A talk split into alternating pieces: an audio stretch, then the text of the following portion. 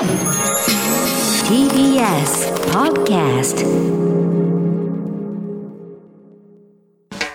発信型ニュースプロジェクト荻上チキセッション発信型ニュースプロジェクト、荻上チキセッション。荻上チキと、南部ひろみが生放送でお送りしています。ここからは特集メインセッション。今日のテーマはこちらです。メインセッション探求モードウェルビーイングとは何かストレスとの上手な付き合い方を考える。皆さんは、ウェルビーイングという言葉を聞いたことがありますか？これは肉体的、精神的、そして社会的に完全に満たされた状態を指す概念で、世界保健機関憲章では、こうした状態を健康であると定義しています。TBS ラジオでは今週1週間、ウェルビーイングウィーク、幸せな生き方、働き方を考えると題して様々な番組で特集をお送りしています。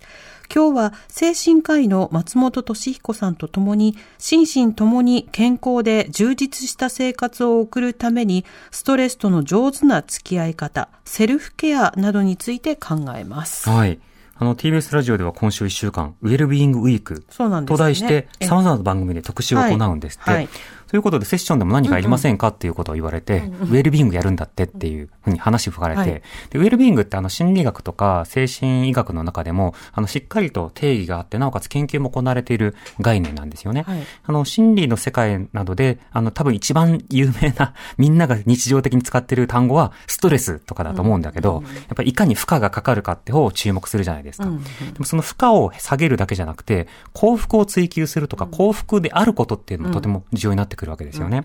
で、じゃあ、ウェルビーングセッションらしいテーマでいろいろできますよということも、アイデア出しして、はいまあ、例えばウェルビーイングということで言うと、あの、障害のある方のウェルビーイングとか、あとウェルビーイングが、あの、人によって差がある。例えば男女でも差があるし、あとはその、外国人であることとか、宗教マイノリティであること、性的マイノリティであること、まあ、そうしたことなどにもいろいろ影響があるということで、まあ、どのテーマでやっても大事だねって話になったんですけど、あの、そもそもウェルビーイングって知られてないんじゃないかという、まずねまあ、。その根幹にたどり着いてですね、じゃあウェルビーイングとは何かと。で、それについて、まあ、皆さんが考えるための、まずは、まあ、なんだろう、物差しというか、考え方を一旦共有して、で、それについて、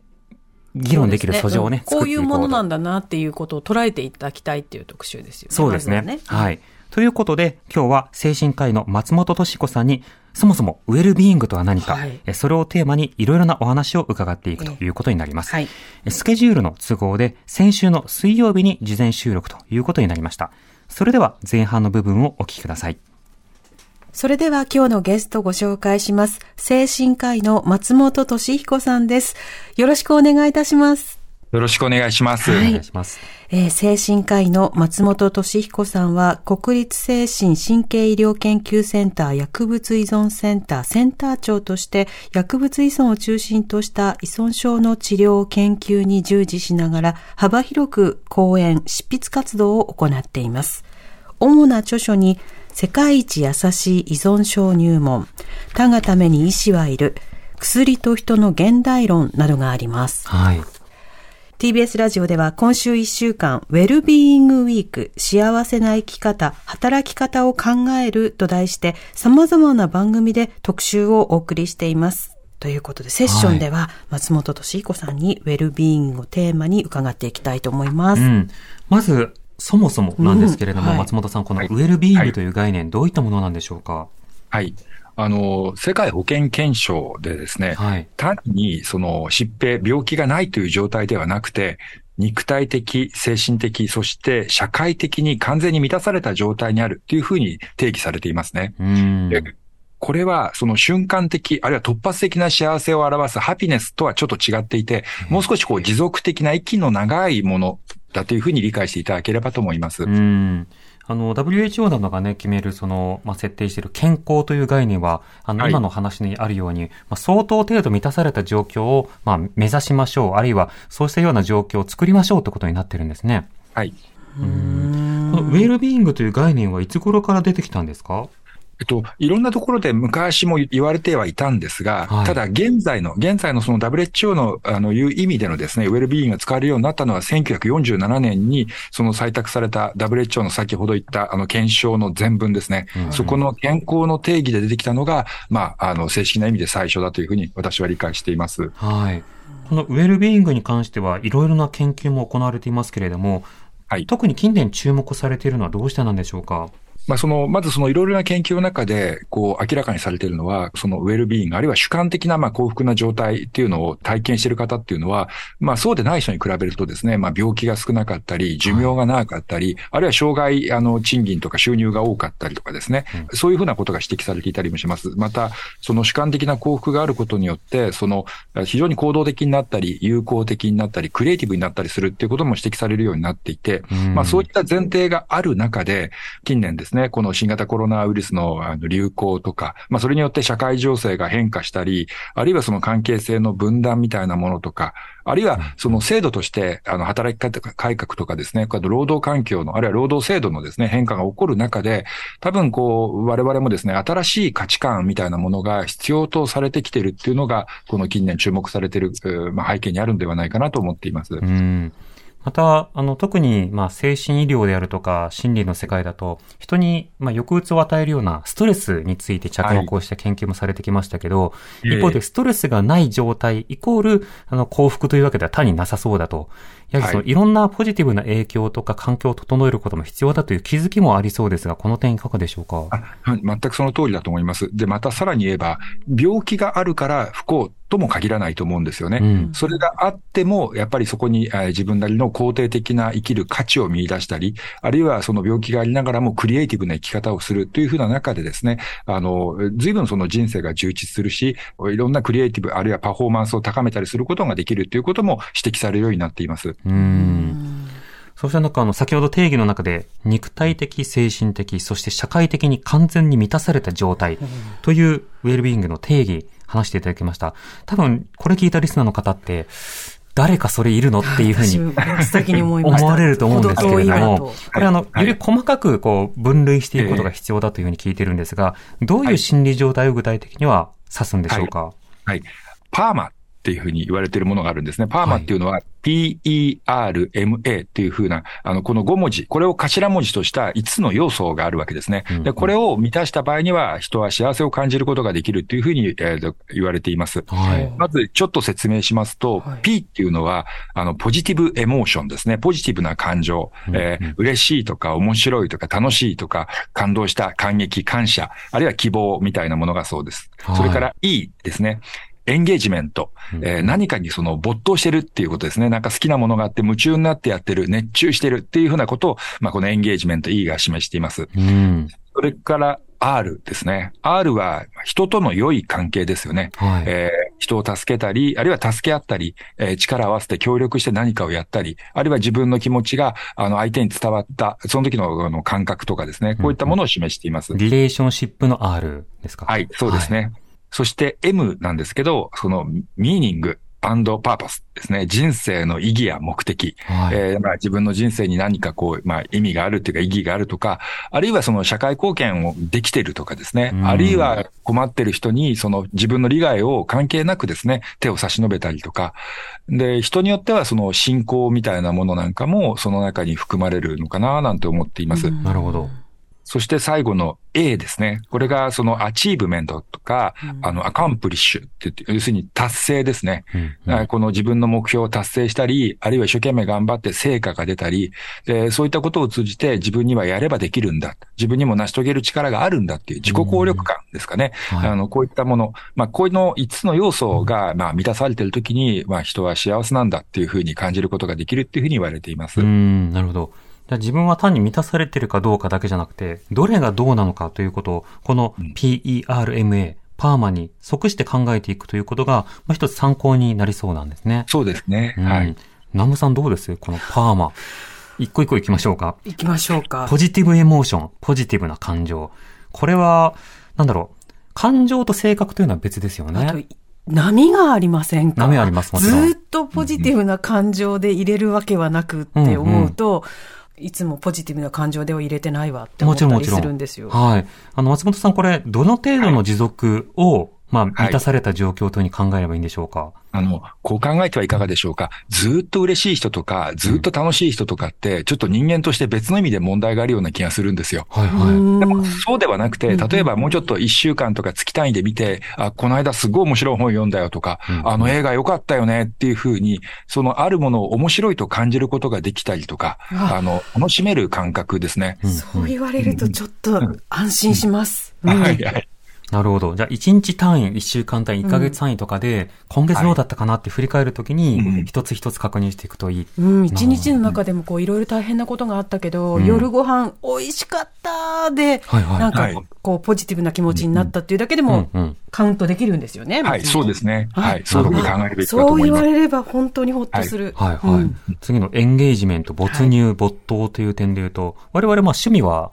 それぞれありますから。ねありますからねうん。うん私毎日ゲームやってますし。私も映画見たりとか。うん、はいこれはあるね。うんリレーションシップ、人との関係、どうですか、南部さん？職場に来ると、うん。あのあ、ラジオですか？うんラジオ、あの、セッションに来ると、はいはいあ、なんかこう、つながりを感じて、うんほっとしますけど、ええ家に帰って一人になると、うん不安になったりっていうことを波の中で過ごしてると思います。一人だと余計なこと考える、ね。そうなの、そうなの、そうなの。だから、うん。あの、先ほどの松本さんの話で言うと、はストレスを味わうというだけじゃなくて、ストレスをこう感じずに済む時間うん。っていうものもこれ大事になるんですね。うんうんうん。一人の時間で何かに没頭してたら考えなくて済むんですけど、ある瞬間にパッと、あれ？って、考え事が広がってったりするっていう、焦そういう燥感とかね。うん。うんでも、スタジオに来て、なんかつながりを感じることができたりする瞬間があるっていうことは、一日の生活の中では非常にいい時間があるってこはいとです。。そういうことになります。でもほら、南部さん、我々はさ、その職場に恵まれてるけど、うん同じく一人暮らしで、うん職場に行っても辛い、そう家でも辛いってなると、うん松本さん、これは大変ですよね。いや、これは大変です。これは本当に、あの、満たされてない状態だと思いますね。ううん。はいとなると、リレーションシップ、自分はどうなのかということを振り返るのも大事。うんはい。それから、えー、ミーニングパーポス、人生の意義と目的。うん。これね、なんだろう、でも僕はこれはラジオでやれているようなこと、その世の中の変なところとか変わっているところを何とかしたいっていう、僕社会嫌いじゃなくて社会もっと良くなる派だと思ってるので、うん。それは割と自分にとってポジティブになってますね。ううんん。南部さんどうですか？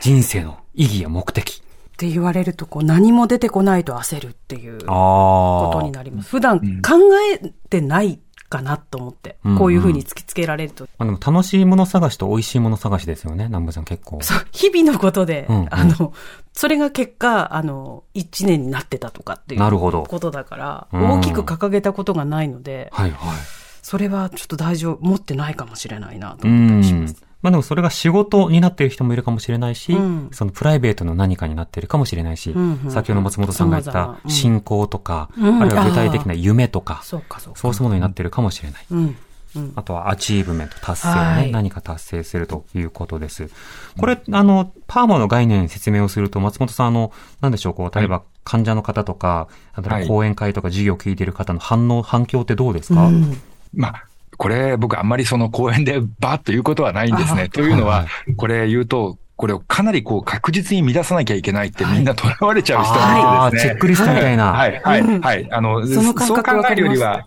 はい、さっきも言ったように、やっぱりそういう時間が、その、1日とか1週間とか1月の単位の中であるかっていうふうに、もうちょっとこう、志低く考えていかないと、あの、辛くなっちゃうっていうかですね。はいはい。なるほど。じゃあ今日はいい感情、OK。うん。うん。はい、以上。はい。で明日は没頭できた、OK みたいな。うんでも、うんその単位じゃなくてももうちょっと長くてもいスパンいという。長く捉えて大丈夫っていうことはい、ですね。そういうふうにすることが大事だと思いますうね。ん、なるほど。このウェルビーイングへの着目と、そしてもう一つ、ストレスをどうコントロールするかという話の、うん。両方が、あの、人の幸福には重要だという話ありました。で、はい。そもそもじゃあこのストレスも、あの、よく聞きはするんですけれど、改めて定義しろって言われると難しいと思うんですが、そもそもストレスとはどういったものだと考えればいいんでしょうか？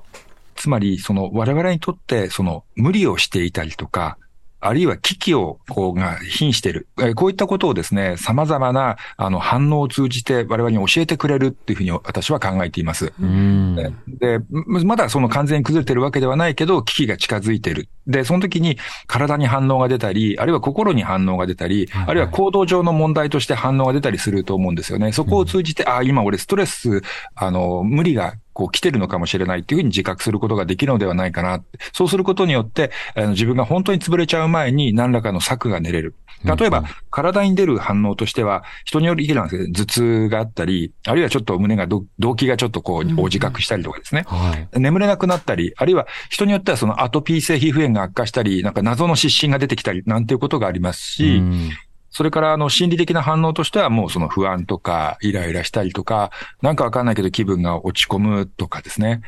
あと、行動の面では、例えばお酒の量が増えたり、なんか最近なんかこう、やけ食いしてるよねとかですね。あと、人に会いたくないなってこもりがちになったり、中にはその物に当たってね、か壁殴っちゃったりとかな、なんかそういう行動面に出てくるっていう、まあ、この3つの要素をあの着目しながら自分に何かそういう反応は出てないかなんてことをですね、チェックすることができるのかなと思っています。はい。うん。まあ、行動とか感情とか、うん。まあ、あとはその具体的な心理とか、はい。い、ろんなところの影響なんですけれども、確かにその、例えば様々なストレスを感じるような状況、イライラするとか、あの、体に症状が出た時に、眠れないとか。最近あの、お医者さんとかでもね、何かあの、心当たりはありますか？っていうようなことを聞いてくれる方も増えてますよね。はい。はい、そうですね。うんあの、眠れない、いきなり、あの、睡眠薬じゃなくて、はいやはりその、心当たりありますか？っていう一言はとても大事だと思いますね。はい。うんこのコロナ禍というのも一つ大きなストレス要因というにはなるんでしょうか？はい、コロナ禍、まあ人によりけりなのかもしれませんけれども、はい。やはりリアルな場が少なくなったりとかですね、あるいはその仲間と一緒に飲み会に気軽に行くっていうこともしにくくなっているところもありますし、うん。それから首都圏なんかでは、それほど住宅事情良くないので、あの、みんな出ないで家にいるとですね、家の中がかなり密になるんですよね。ええ。ねその中で家族内の衝突がまあ増えていて、それがその、まあ我々精神科の診察の中で症状として出現することもありますね。うんやっぱ人との物理的に必要な距離ってあると思うんですよね。はい。うん、飲食店とかでもやっぱりこれぐらいの距離取りたいなっていうのはあるだろうし、うん電車の中とかでもそうですよね。特に家の中ですら、ん家族とすらそうですよね。そうだと思いますね。はい。うんこれあの、また、いろんなそのストレスというものがあると思うんですけれども、このストレスに対する対処法、まあ、いわゆる、そのコーピングというふうに言われたりします。はいはいこのコーピングというのはどういったものなんでしょうか、まあ、コーピングって、まあ、これ英語が元々なんですけど、日本語に訳すとですね、その問題に対処するとか対応するっていう風な意味なのかなと思います。うん。先ほど言ったように、ストレスが感じたときに、様々なストレス反応が身体とか心理とか行動面に出てきますよね。はい。で、こういったものに対して、その対処する方法ですね。うんストレスのその背景にある原因みたいなものを解決したり、原因は変わらないんだけれども、自分の感じる心の方の辛さみたいなものを和らげたり、気を紛らわしたりとかする。そうすることによって、自分がストレスによって受けるダメージを、こう、少しでも少なくして、結果的に、まあ仕事とかのパフォーマンスを高くしたりとかですね、うん日々の生活のその、まあ幸せ度をこう維持したりとする。まあこのようなするためのその、まあ技術というかええ、対処方法ですね。はい。うん。このストレスに意図的にこうやって対処をしていく。まあそれがコーピングということですけれども、コーピングというのは人によってやり方は違うんですか？そうですね。いくつかそのコーピングの方法として挙げられているものがあるんですけれども、その人によって得意不得意もあるでしょうし、うんうんさらにそのストレスとなっているものによって、えーどちらを優先した方がいいかっていうことがあるのかなと思うんです。例えばなんですけど、その、まず一つはそのストレスの原因の方ですね。問題の方に着目して、そのストレスの原因をこう取り除いていこうっていうやり方があると思うんですよ。はい。ね例えば、その組織にいればですね、その上司とか同僚なんかに相談して、その仕事の割り振りを調整してもらったりすることによって、その原因を少し解決していくってやり方もあるし、うんなかなかそれができない場合もありますよね。ええそうすると、ちょっと一旦ですね、そのストレッサーというのかな、ストレスの原因となるものから距離を置くことができないかっていうことを考えてみる。ちょっといい意味で積極的に逃げてみるっていう方法もあると思いますし、うん。それから、あと、その問題を解決するっていうだけではなく周りの人に相談する。あの、友達とか同僚とか、あるいは家族やなんかに相談して、で、そこでこう、ちょっとこう、慰めてもらったり、共感してもらったりすることによって、少しその自分の負担を軽くすることもあるし、うんえーまたその中で新しいその問題解決の糸口なんかをもらえたりとかして、原因を取り除くことができるかもしれません。まあ中には、その公的なとか、あるいは民間の、そのプライベートな関係じゃなくって、相談窓口とか支援機関なんかを利用するってやり方もあると思うんですよね。うん。からさらになんですけど、その問題は、の解決には限界があるけれど、その問題によって引き起こされた、その辛い自分の気持ちの方を和らげる方法ですよね。はい。ものの考え方、受け止め方を変えたりとかですね。あるいはその、ちょっと気を紛らわすような、あの、少し趣味とかそういったことなんかをやってみたり、うんあるいはその、マインドフルネスとか、ヨガなんかをやったりとかするなんていうふうな、まあそういう手法で、その感情の方を和らげることによって、困難な状況に適応を図っていくってやり方もあると思うんです。ただまあ、このものの考え方変えるっていうのは、ちょっと一定程度トレーニングが必要なので、ええあの、すぐさまできるわけじゃありませんが、実際、あの、できないものでは練習すれば、ある程度はできるようになるものですね。うん。自分にどういったコーピングが合ってるのか、あるいはどういったサポートを受けることが自分にマッチしているのか、まあ、そうしたことを考えるという作業を、まあ、特にまだ健康な時というか、まだ元気なうちに考えておくというのは大事なんですね。そうですね。嵐が来てからではちょっと間に合わないので、うんあの、はい、はい。嵐の日に自転車乗るのを運転、あの、練習するみたいな感じになっちゃうので、はい条件がいい時にこそ、あの、こういった時に備えて、自分好みの、あの、コーピングをですね、のレパートリーを揃えておくことが、あの、すごく大事になってくると思います。うん。人によってはね、その、例えばアロマとかお香でリラックスするって人もいれば、ちょっと匂いとかに敏感なので、それがストレスになるっていう方もいるでしょ、うんで、はい南部さんと僕とかだと映画好きだけど、映画2時間見るの嫌なんだよ !10 分にまとめてみたいな人だっているわけじゃないですか。うんかこれをこう、どう探していくのかですよね。自分に合ったやり方ですよね。うんはい、はい。うんで、松本さん、あの、僕気になってるのが、あの、はい。まあ僕の生きているこの社会だと、なんかコーピング剤みたいな考え方があるように思ってるんですよね。というのは、うん。その人前で例えばリラックスしてはいけないとか、罪っていうのは罪です。はい。ああとはその、学校とかで、その、おしゃれしちゃいけないし、学校にゲームとか、音楽とか、スマホ持ち込んじゃいけないし、とかうん、あと上司が部下に、俺の目の前でリラックスするなんてどういうことだみたいな、うん。なんかコーピングすること自体をちょっと罪悪視するような風潮というのがあって、それなんとかしたいなと思ってるんですけど、これはどうですか、いや、それはね、本当にその通りですね。うん特に学校とか会社とかっていう、こう、人が集まる組織、集団の中では、それが本当にいや悩ましいですよね。ええあの、まあ、その中でも、その移動時間とか、あるいは、そのちょっと職場の席を離れてトイレに行くときとかっていう、うんうんそのチャンスをですね、もう目ざとく狙って、はいあの、その時間にできるコーピングのレパートリーを揃えておくことも必要だし、うんもちろん社会に向かって、あの、多様なコーピングのあり方をですね、はいあの、許容していく社会を作っていくことも必要だと思いますが、うんはい。うん。なんか会社によってほら、ソファー用意するとかさ、あの、なんか仮眠できるとかさ、うんいろんなものを用意してコーるとかもね、ヒーブレイク取れる場所とかね。ありますよね。はい。こういうその様々なそのコーピング、あとセルフケアをリストアップしたり考えていくのも大事だという話ありました。実際あの、松本さんが医療現場で見られる方は、やはりそのストレスが多かったり、あるいはストレスは人と同じぐらいだけど、コーピングレパートリーが持ちにくかったりする方、こういう多いんでしょうか？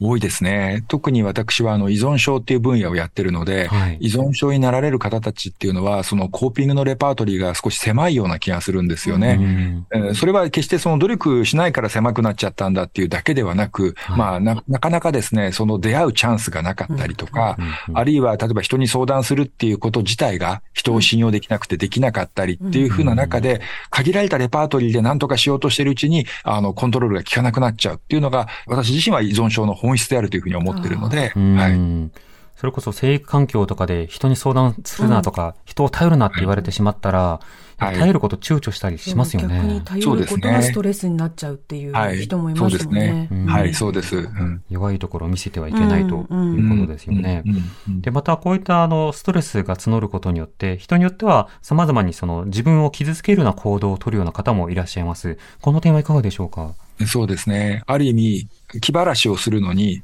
その、一番、まあ、いろんな刺激を使うんですけど、強烈な刺激が必要になってしまう人たちがいるんですよ。はい。でそれはもう本当自分じゃ一個のそのコーピングスタイルではどうにもならないような大きなストレスの時に、もう一個の強烈な刺激で何とかしようとするときに、例えばリストカットのような事象であるとかですね、うん。あの、あるいはこう、たくさん食べて吐くみたいな、その、ちょっと強い刺激じゃないと気が紛らわせなくなってしまう人たちもいるんですね。え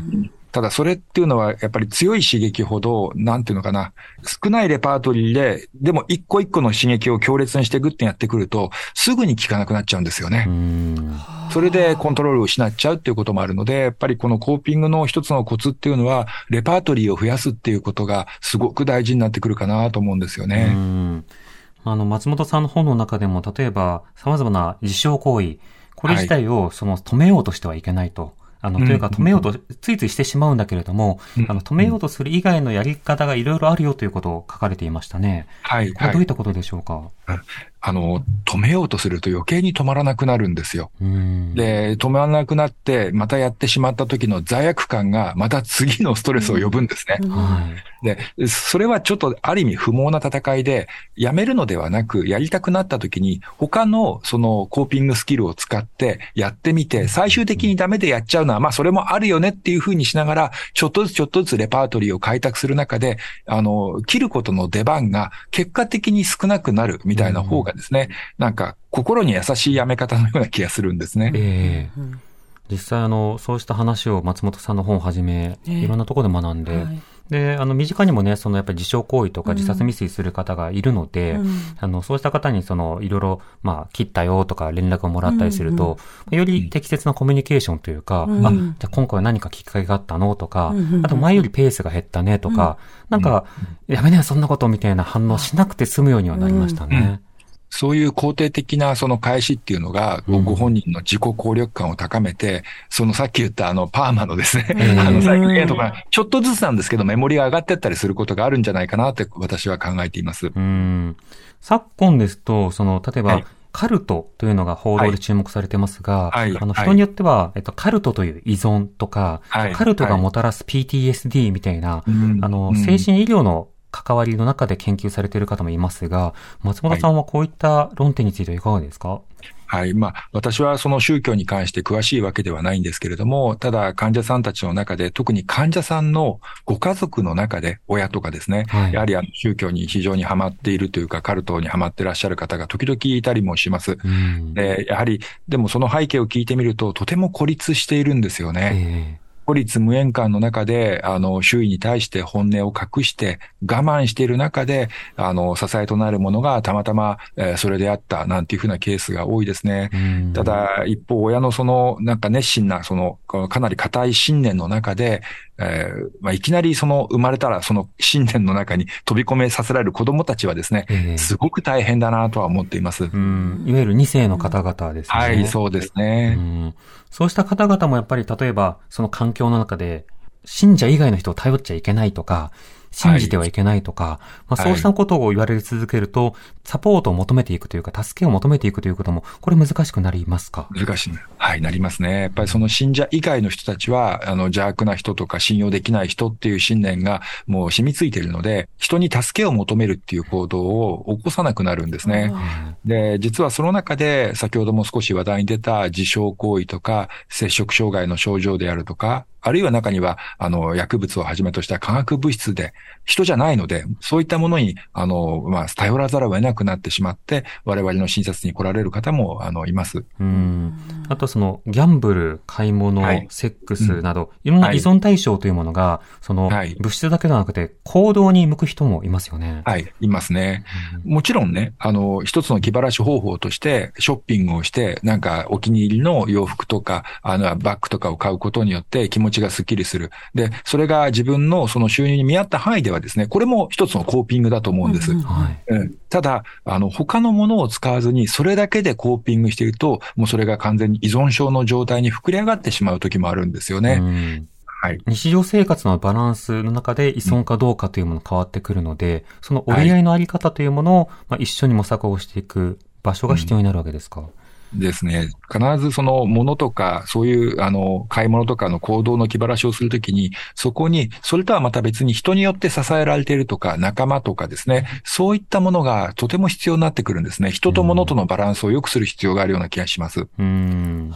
人と物とのバランス。ね。確かにあと依存と実際の生活への影響の状況によって変わるじゃないですか。あの、ロケットマンっていう映画あったでしょ？はい。エルトン・ジョンの。エルトン・ジョンの、はい。エルトン・ジョンはその、まあ、ドラッグやセックスや、それからお酒などに対する依存の、その時期の映画としてロケットマンに、はい、登場するわけですけれども、そのエンディング、エンドロールのところを見ると、あの、いろんな依存症は回復した。ただし買い物依存だけは治ってないっていうことで、めっちゃショッピングしてるエルトン・ジョンが映るんですけど、でしたねエルトンほど金があったら、うんマネージできる範囲でだったら、それは依存症にはならないのではって買い物好きなのかなって思ったんですけど、うんこの感想でいいんですかね？どうなんですか？いいと思いますね。まあそういう、あの、お金がある方はそうやって経済を活活性化するのに貢献していただくのもいいかなと思います。はい。うんうんううんん。さて、今日は精神科医の松本、はい、松本敏子さんとウェルビーイングをテーマにお話ししておりまして、はいまあ幸福、持続的な幸福を追求するこのウェルビーイング、単なるハピネスとは違った瞬間的なものではない持続性を追求するウェルビーイングと、まあそれを妨げる、例えばストレス。で、そのストレスから回復をするためのコーピング。まあこういった概念の整理をしていきましたね。リスナーの方からいろいろメールもいただいております。はい、ご紹介しましょう。ラジオネーム、つぶっこさんからのメールです。ありがとうございます。私はコーピングの種類が少ないのが悩みです。あ子供の頃から凝り性で食べるものや趣味など、その時々のブームがあり幅が狭いです。ここ3年ぐらいはセッションを始め、ニュースを知ったり、思考を深めたりするためのメディア視聴をすることや、そのタイムラインを通じて知り合った仲間と社会問題について話し合うことが最高のコーピングとなっています。映画も音楽もスポーツも読書もセルフケアも関心が持てません。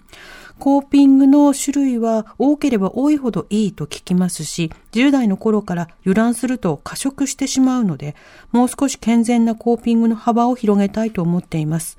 今日はストレスとの付き合い方について学ばせていただきますといただきました。ありがとうございます。ありがとうございまあの、す。コーピングはストレスに対する意図的な対処法なので、まあ疲れたな、じゃあちょっとお茶飲もうかとか、そうしたものもコーピングになるんですよね。本当ただちょっとしたことでもね。そうそうそう。んでもコーピングにも、その、より持続的で健康につながるコーピングと、そうではなくて、その破滅的で有害なコーピングもあるんですよ。まあ、例えば、お酒を飲むというのは、友人などと楽しく飲めればいいけれども、度を超えたり量を超えてしまうと、これは有害なコーピングということになってしまいますよね。あるいはその、例えば特定の信仰というのも、それがコミュニティにつながったり、貢献につながったり、活性化につながるものもあれば、崩壊につながったり、誰かとの断絶につながったりするような宗教、カルトなどもあるわけだ。だからそのあり方によって健康か不健全なのかが変わるので、そのコーピングが何が自分に合っているかということを考えることが大事になるんですよね。で、その場合、そのつぶっこさんの場合だと、はいはいそのセッションをはじめ、あの、いろんなニュースのね、あのチャンネルを摂取するのが一つのコーピングだとなっているということあったと思うんです。はい。で、これ、一つは、コーピングって水増し可能なので、あの、水増し可能。水増し可能。あの、僕はよく周りの精神科医の方とか、あの、心理師の方と水増していこうっていうことを話し合うんですけど、うんうんうん。どういうことかというと、例えばお茶を飲むというコーピングが好きな方には、そのお茶の種類を10個水増していきましょうと。増やしていくっていそううそうそう。ことね。温かいお茶を飲む。むと冷たいお茶を飲むで、これでまず2つになりました。うんあなたのコーピングは。はいで、これをウーロン茶を飲むか、緑茶を飲むのか、ほうじ茶を飲むのか、紅茶を飲むのか。これでまず 4×2 で8種類になりましたね冷たいものかどうか。うんで、紅茶だと今度はアールグレーとかダージリンとかいろいろあるし。お砂糖入れるか、ミルク入れるかでもね。そう、増えますね。売買ゲームで増えていくわけです。そうするとお茶関係だけで20個あるから、今日はどれでいこうかなっていう、もう選んでる側になるわけですよ。なるほどねそうすると、不憤自分上手だなっていうふうな。うんそうそう、レパートリーの頼りがいの深さというのが出てくるんですよね。でも今度は、あの、もう一つのポイントとして、ニュースのチャンネルなどに触れるのが一つの、あの、コーピングだって話があったけど、ニュースはニュースで疲れるんですよ。そうですね。でこれはお茶とかも同じで、うんお茶も延々と飲めるわけじゃないんですね。その通りだ。そう。だからそれをやりすぎる。ることによってストレスが逆に生まれるっていうのは、お茶を飲むという行為ですら発生するし、ニュースを聴取するですら生まれるから、だからこれはほどほどにだったり、そのあたりのその疲れたなと思ったらちょっとチャンネル切り替えるとか。で、ラジオと例えば、お茶とかだったらミックスできるんですよね。ラジオ聞きながらお茶を飲むとかいろいろできるので、このハイブリッドというかブレンド加減を楽しむというのも一つの手ですよね。確かにうね。ん。で、それからですね、え、言わざるさんという方ツイッターでいただきました。はいありがとうございます。あの、ラジオを聞いてて気づかれたという方なんですけど、改めて考えてみたら、おしゃれってコーピングだったのかも。人の多いところに行くときとか、お気に入りの服とかだと安心する気がするというふうにいただきました。そうなんです。あの、洋服とコーピングの仕方って人によって違っているんですよね。おしゃれをするのが得意で、それだと自分の気持ちが上がるという人もあれいれば、おしゃれをするの辛い、疲れる、怖いっていう人もいるじゃないですか。居心地のいい、着慣れたものがいい。でもそうした方も例えば、アニメグッズとかの関連の服とかだと気合が入るって人もいるわけですよ。私だってあの、マーベル関係の服とかを着て、まあ、しれっと映画館に行って、まあ、上映を楽しむとかっていうこともしたりするんですけど。そうね。そういう、その、自分ならではのあり方ってあるんですよ。で、それがね、他人にたまに馬鹿にされることがあるわけね。あの、ほら、例えば、板車とか、板服とか、おた服とか、例えば、あの、リュックサック背負ってて、あの、そこに、アニメキャラの缶バッジ、ジャラジャラつけてることを、ああ、痛いオタクだって笑う風潮みたいなものが、まあ、あったりすると。でもそれは、その人のコーピングだから、すごい大事なことでその人はそれをすることによって心理的安全を守ってるんですね。だから、その、おしゃれもコーピングだけど、おしゃれしないっていうか、自分じゃないおしゃれ、別のおしゃれもまたコーピングなので、人のコーピングを笑うなとうん。ああ、大事だね。いう感覚もこれ大事だと思います。それ大事です。人の趣味を笑う人とかさ、趣味のなさを笑う人とかいるじゃない？その人が楽しいってことを応援しようよっ。ていうね、んまあそうしたこともコーピングとかウェルビーイングについて語り合っていく中での気づきとして得られる点あると思います。松本さんの話は5時台も続きます。TBS ラディオ905 954発信型ニュースプロジェクトセッション時刻は5時になりました。荻上チキセッション。今日の特集メインセッションは、ウェルビーイングとは何か、ストレスとの上手な付き合い方を考えるということで、引き続きゲストは精神科医の松本俊彦さんです。それではお聞きください。こういった様々なその依存も含めてなんですけれども、そもそもいろいろなコーピングがしやすい社会というものが、あの、必要になってくると思いますが、この点はいかがでしょうか？はい。あコーピングがしやすい社会、あの、本当それは望ましいなっていうふうに思っているんですけれども、まあそのために、とにかくいろんなそのルールみたいなものとかがあまり厳しすぎてしまうと、ええあるいはそのいろんな通念みたいなものが厳しくなってしまって、えっ、と、個別で多様な対応ができない社会っていうのは、やっぱりコーピングしにくい社会のような気がするんですよね。うん。はい。そしてお金がないと様々なコーピングができないという社会というのもあって、はい海外に行って、海外というか東欧に行ってびっくりしたのは公園の多さと自由に座れるベンチの多さなんですね。こんなにストリートと広場っていうものを自由に使っていいんだっていう感覚があったんですけど日本ってお金使わなきゃ集まれないし、座れないし、休めないことが多いんですよ。特に都会はね。そうですね。あの、座れるベンチとか、ちょっとした公園エリアがあるだけで、はい。あの、その周辺に住んでる方たちの、あの、平均余命が伸びたとか、自殺率が下がったっていう、あの、論文を読んだこともあるんですよね。あやっぱりそうだからあの、はい、あの、街づくりの工夫なんていうのも、そのコーピングのね、可能性を増やすという意味では大事なんだと思います。うん。また、コーピングの経済環境を良くするために福祉というのもあります。でも、一方でさっき話した福祉を利用する人はコーピングをやることは罪なのだという考え方あるじゃないですか。あの、それこそ生活保護受給者が例えばタバコを吸うとか、うんうん。パチンコ行くなんてけしからん。うんうん。でもその他の趣味もけしからんというような、うん、うん、なるほど。こういっ。たようなことについてはいかがでしょうか？あ、あの、そういう批判はですね、本当によく聞きますし、あと、生活保護を受けている当事者の方たちがですね、そういった批判をか気にしてですね、すごく苦しい状況に追いやられて、あの、いるんですね。でこの気晴らし的なそのコーピング自体も人が生きる上で必要不可欠なものなんだっていうことをですね、やっぱり我々は主張していかなきゃいけないなと思います。うん。この気晴らしが苦手だっていう方と、それから人を頼るのが苦手だっていう方、はい。あの、はい。クライアント、患者さんでも来られると思うんですけども、はい。こうした方々にはどういった声掛けやどういったあの寄り添いをされるんですか？僕はですね、そういう患者さんたちっていうのは、まずその気晴らしが苦手な方の場合には、すごく自分をいつも責めてるんですよね。だから、いいじゃん、そんなのっていうふうにですね、あの、あの、まあ、ず、ずいぶん軽い調子で、あの、なんか本人の、本人が自分を責めてる問題に関してはむしろ、その、あの、気にしなくていいってことを言ってあげるってことが多いと思いますね。うんそれから、人に頼ることができない人の場合にはですね、本人が自分の失敗談とかダメだった話をしたときには、正直に言えたことをねぎらうとか、称賛するっていうことを、あの、バッドニュースを言いやすい、あの、場にするっていうこと、これが、あの、人に頼るようになるための基礎を作る第一歩なんじゃないかなと思っています。うーん、なるほど。これ、すごいよくわかるのは、コーピングをできない。それはその自分を責めがちな人であるっていうことというのは、僕もなんかちょっとゲームすると、あ、また仕事もせずにゲームしちゃったっていう、あ何々しちゃったっていう考え方になるんですけど、これは自分を責めていることになるんですか？まあ、そう、まあ僕もよくそういうふうになるので、なんとも言えないんですけれども、あの、うん、でもやっぱりそれあんまりやりすぎちゃうとですねは、いなんか、せっかく気晴らして蓄えたエネルギーが無駄なところで消費されちゃうような気がするんですよねうー。ん、なるほど。よし、やったっていうふうな格好で、あの、次へ進んでほしいですね。なるほど。一人での方が気晴らしができる人と、人とじゃないと気晴らしができないというね人もタイプ分かれますね。いますよね。はい。こういった違いはいかがですか？もう、それは、その、そのコーピングのその種類にもよるし、その人の性格にもよると思うんですね。はいことに、あの、人とたくさん会ってる方の場合には、コーピングは一人でやりたいという方も多いような気がいたします。うんあの、まあ、ちょっと私事になるんですけど、例えば外来診療のあった日とかの気晴らしはですね、あの、一人でちょっとしばらくいる必要があるんですよ。うんその日うん、たくさん人の話を聞いたので。うん、でも逆に普段一人でいる人の場合には、誰かと話すことがすごくいいコーピングになるような気がしますね。うー。ん。なるほど。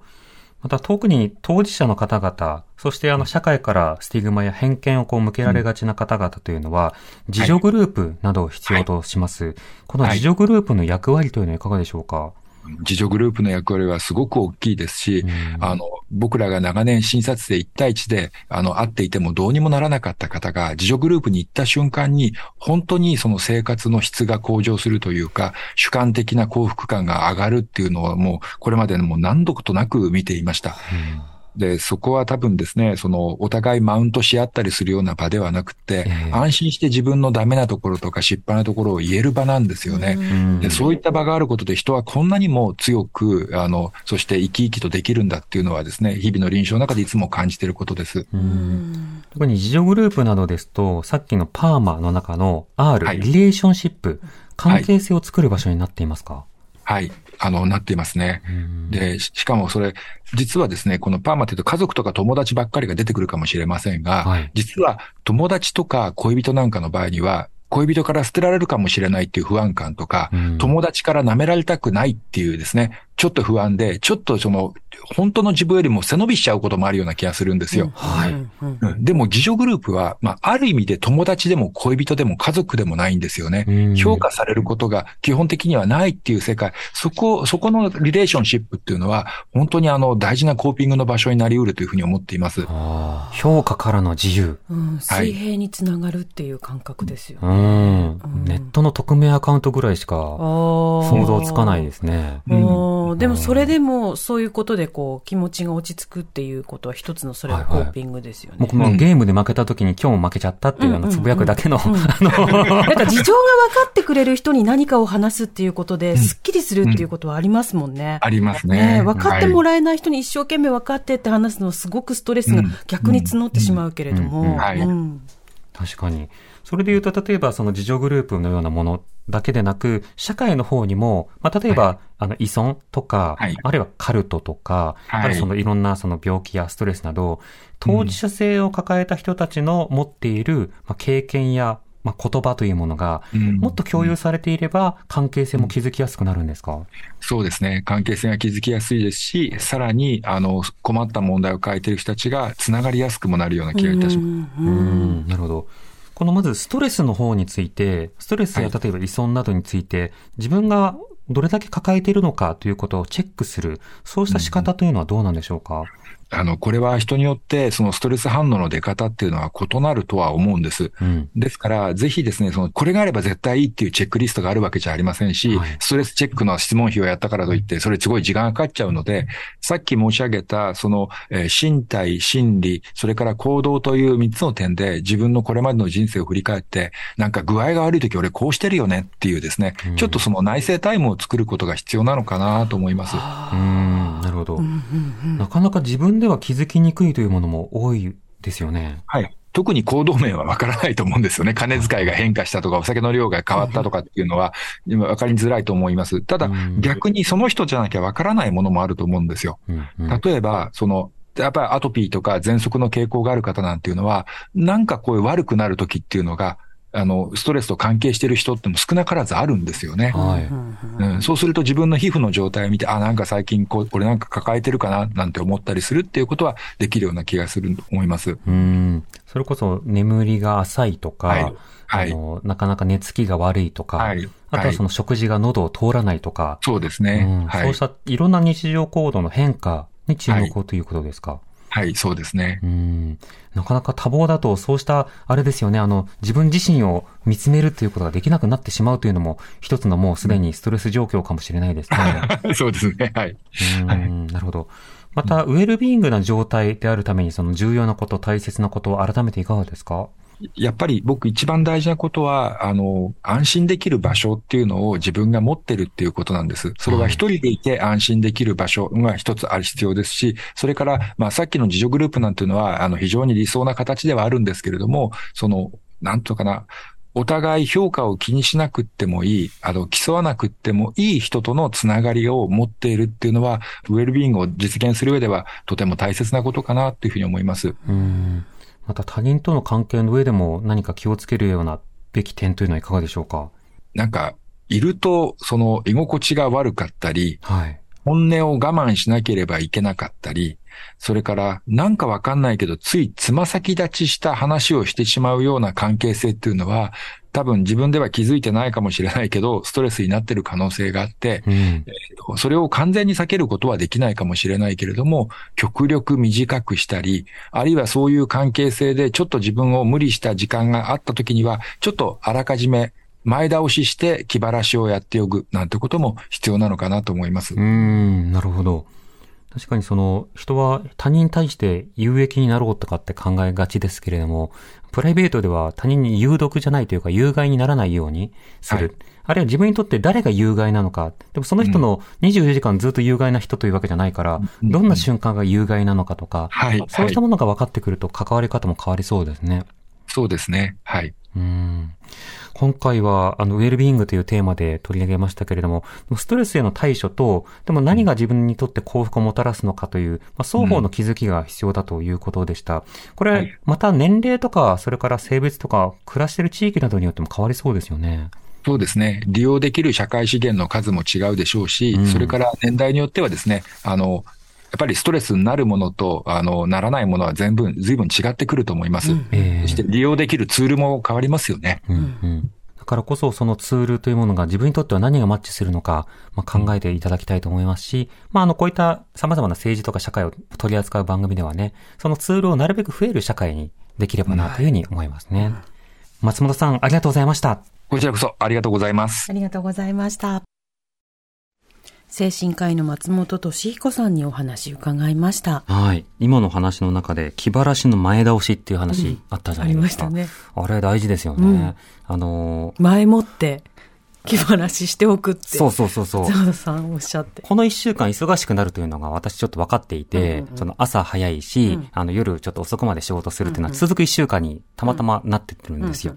だからちょっと気晴らしの前倒ししようということで、昨日あの、ちょっとあの、晩酌をしたりとかして、はい。あ、美味しいな、これは前倒しだなって思いながらうん飲んでたんですけど、あの、これもやり方によって、あの、よし、あしあると思うんですよね。松本さんはまた、また別の名言で、あの、元気の前借りっていう言葉を 作ってて、これは何かっていうと、うん。その栄養ドリンクとか、うん。まあそれこそ、まあ、まあレッドブルとかね、うん。そうしたあエナジードリンク、うん。そうしたものっていうの、あとコーヒーとか、うん。カフェイン。そうしたものは確かにその時瞬間スキッとして、で、長時間ちょっと踏ん張り